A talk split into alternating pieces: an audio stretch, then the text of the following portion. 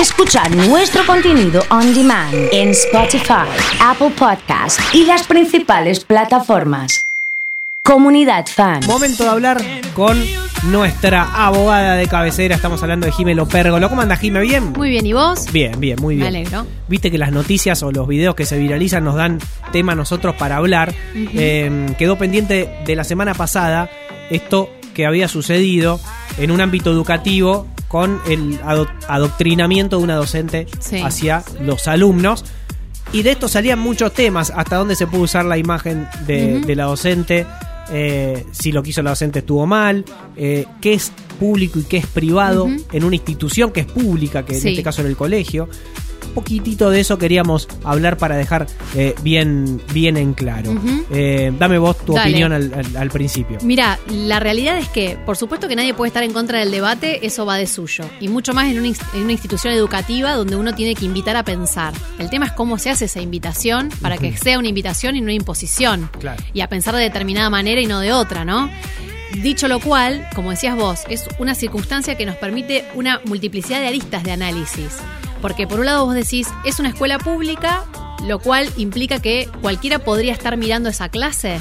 Claro. Está bien, es una escuela pública, pero el acto de dar la clase no es un acto público, porque no cualquiera podía ir, no era una clase abierta. Exacto, no puede, no puede ir cualquier vecino a una escuela pública a meterse porque es pública. Exacto, la realidad es que esa, esa, esa clase en ese, en ese momento estaba dictada para los alumnos que estaban presentes ahí. De lo cual surge, si no se eh, violó el derecho a la intimidad de la docente o de la imagen en el momento en que se lo filma. Claro. Decís, ¿po- ¿podemos todos nosotros estar viendo ese video? ¿Deberíamos estar viéndolo? Prima facie no, porque como decíamos, no es un acto público. Pero por el otro lado decís, che, pero la actitud era pasible de que la veamos porque ameritaba que todos podamos tomar conocimiento de eso. Y quizás sí. Exacto. Porque es la forma en la que hay que dirigirse a un alumno. No, nunca. No importa lo que pienses o cómo lo pienses. En esos casos, la justicia, ante un hecho consumado de este tipo, puede permitir que esa imagen se vea. Eh, por lo que sucedió, qué sé yo, me imagino, dentro del salón, un profesor golpeando a un alumno, y privado, bueno, pero está pegándole un pibe. Exacto. O Eh. sea, excedes algunos límites que a lo mejor justifican, entre comillas, que un acto que debería ser repudiable, como es filmar a alguien sin que lo sepa, eh, no sé si se justifique, pero por lo menos se- no se lo puna. Claro. Porque aparte tenés esa, esa otra doble, doble vara, es decir, lo filmó un chico que no es punible.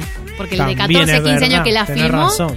O sea, ¿es un delito tomar una imagen de alguien que no sabe que lo está filmando? Sí, es una invasión a la intimidad y a la imagen. Ahora, yo docente, Jime, no voy en contra de ese chico que me filmó, pero sí puedo ir en contra de todos los medios de comunicación que me pusieron a primera plana sin mi permiso. Sí, porque en realidad, es decir, lo que vas a poder hacer contra el, contra el resto de los medios de comunicación es poder solicitar que saquen tu imagen de los buscadores o, o de, o de la pantalla pública.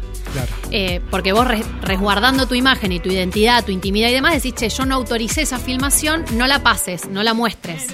Y después, en relación al que lo filmó, como te decía, no es pasible de punirle el delito porque es menor de edad, pero a lo Claro. mejor podríamos pensar en un reclamo de daños y perjuicios a los padres. También. Suponte. Eh, pero bueno, del otro lado también el chico te puede decir, sí, pero a mí me dañó mi moral y mi identidad en el momento en que me dijo que mi papá no me mandaba a una escuela privada porque no tenía plata para pagarla. Qué lindo lío se o que me ¿eh? gritó. Claro. Entonces, hay, creo que se termina un poco banalizando en función de cuál es el derecho que vale más. Claro. Sí, Eh, sí, sí, sí. pero bueno, y no está tan claro. Creo que, es decir, en este caso, creo que eh, el, el derecho a la intimidad es importante, pero también el derecho al libre pensamiento es más importante todavía. También, también. A mí me da la sensación de que, como vos decís, en este caso se mezclan muchas cosas, pero hay mucha gente que no sabe que cuando filma algo con el celular, incluso alguien mayor de edad, está corriendo un riesgo exponiendo la imagen de otras personas. Sí, claro. Vos cada vez que filmes a alguien en un ámbito privado, sin la autorización de la persona a quien estás filmando, vos estás invadiendo su privacidad y su imagen. Porque yo solo puedo reproducir la imagen de alguien con su consentimiento. Y ese consentimiento tiene que ser expreso, nunca puede ser tácito. En la única forma en que podemos evadir ese consentimiento expreso es si hay un acto público y yo te filmo cuando vos estás arriba de una tarima hablándole al público. Ahí sí. Ahí sí. claro. Si- perdón que me meta, ¿eh? Pero si estamos en una fiesta, Sí. sacar una foto y yo salgo atrás. Una fiesta en una casa privada, no estoy hablando de un lugar público, un boliche que a lo mejor es un lugar más, más abierto. Sí. Y yo salgo en una foto de Instagram de Nacho que sacó sin querer a él y, y yo salí atrás. ¿Yo le puedo hacer juicio a Nacho? para no salir ¿Vos me querés imagen. sacar plata a mí? No Por tengo un las- peso. Por las dudas estoy averiguando. Nacho. No, ¿qué? Estoy complicado este mes, así que. Y en, Vamos pri- a ver. en principio vos sos el dueño, el único dueño de tu imagen sos vos. Entonces no podrías nunca salir en una foto ajena y es más, si no prestaste tu consentimiento podés pedir que lo bajen. No iría directamente por el daño, porque para que te indemnicen vas a tener que probar un daño. Pero sí tenés el derecho a solicitar que o se tape tu imagen o se baje esa imagen y no te muestren. Pero yo necesito plata. No, no, anda, anda a robar a otro lado. Bueno, podemos Si te metiste en la foto con un vaso de Fernet vos solito, nadie No te invitó. Claro, no si dijiste que no venías a trabajar y estabas Claro. de clandestina, ya no hay otro problema. Claro, claro, tenés razón. Tenés Pero, razón. bueno, pero pasa mucho Pasa eso. un ¿no? montón. Hoy hay que tener un cuidado, porque aparte Claro. también pasa por otro lado, decís, como docente, vos tenés una responsabilidad sí. social de manejarte de determinada manera, aún en público y en privado. Y yo creo que sí, y cada Claro. vez más. Cada Sí. vez más, porque hoy nadie está exento de que te filmen, de que te saquen una foto. Esté bien o mal, no lo sé, pero que tus co- tus comportamientos privados se vuelvan públicos es muy probable. Y si tu imagen es pública, Si tu imagen es pública, es Cambia mucho la más- noción. Sí, es mucho más laxa la, la- la prohibición, pero aún así no dejas de tener tu ámbito privado, aún siendo una persona pública. ¿Te acuerdas lo que pasó con el caso Balvin? Vos sos muy joven. No me acuerdo. Pero Balvin, eh, la editorial Atlántida, publica una foto cuando estaba internado en terapia intensiva. Claro.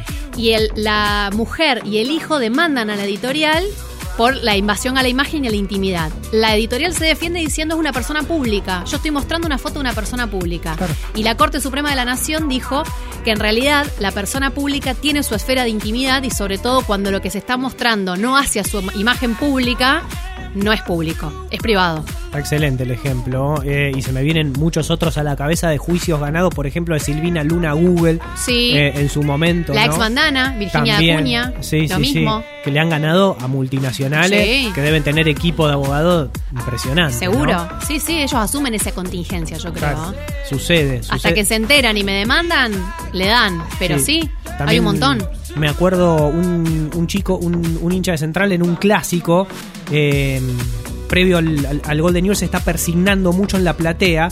Y yo tuve la posibilidad de conocer a ese chico que lo recontrafilmaron, bulineado también Claro. por la propia televisión de que era torneos y competencia, Sí. ¿no? Que lo filmó en la previa del gol, persignándose, después la cara de traste del gol que le metieron. Claro. Le hizo juicio a, a torneos y competencia y se, lo, y se lo gana mira qué bueno. termina ganando porque sintió que eh, hasta lo hostigaron Sí. eh, utilizando su imagen sin su consentimiento. Sí, claro. Igual, ¿te acordás del nenito que decía me gusta el arte? sí, También. también. Otro. Y también creo que hubo una medida ahí para que se baje el video y se deje Claro. de viralizar. Bueno, hay que estar atentos Muy. entonces. Y cada ¿Eh? vez más. Totalmente. Sin Jime, duda. muchas gracias. No, eh. por favor, al contrario. Ahí pasaba Jimelo Pérgolo con la columna judicial de la semana.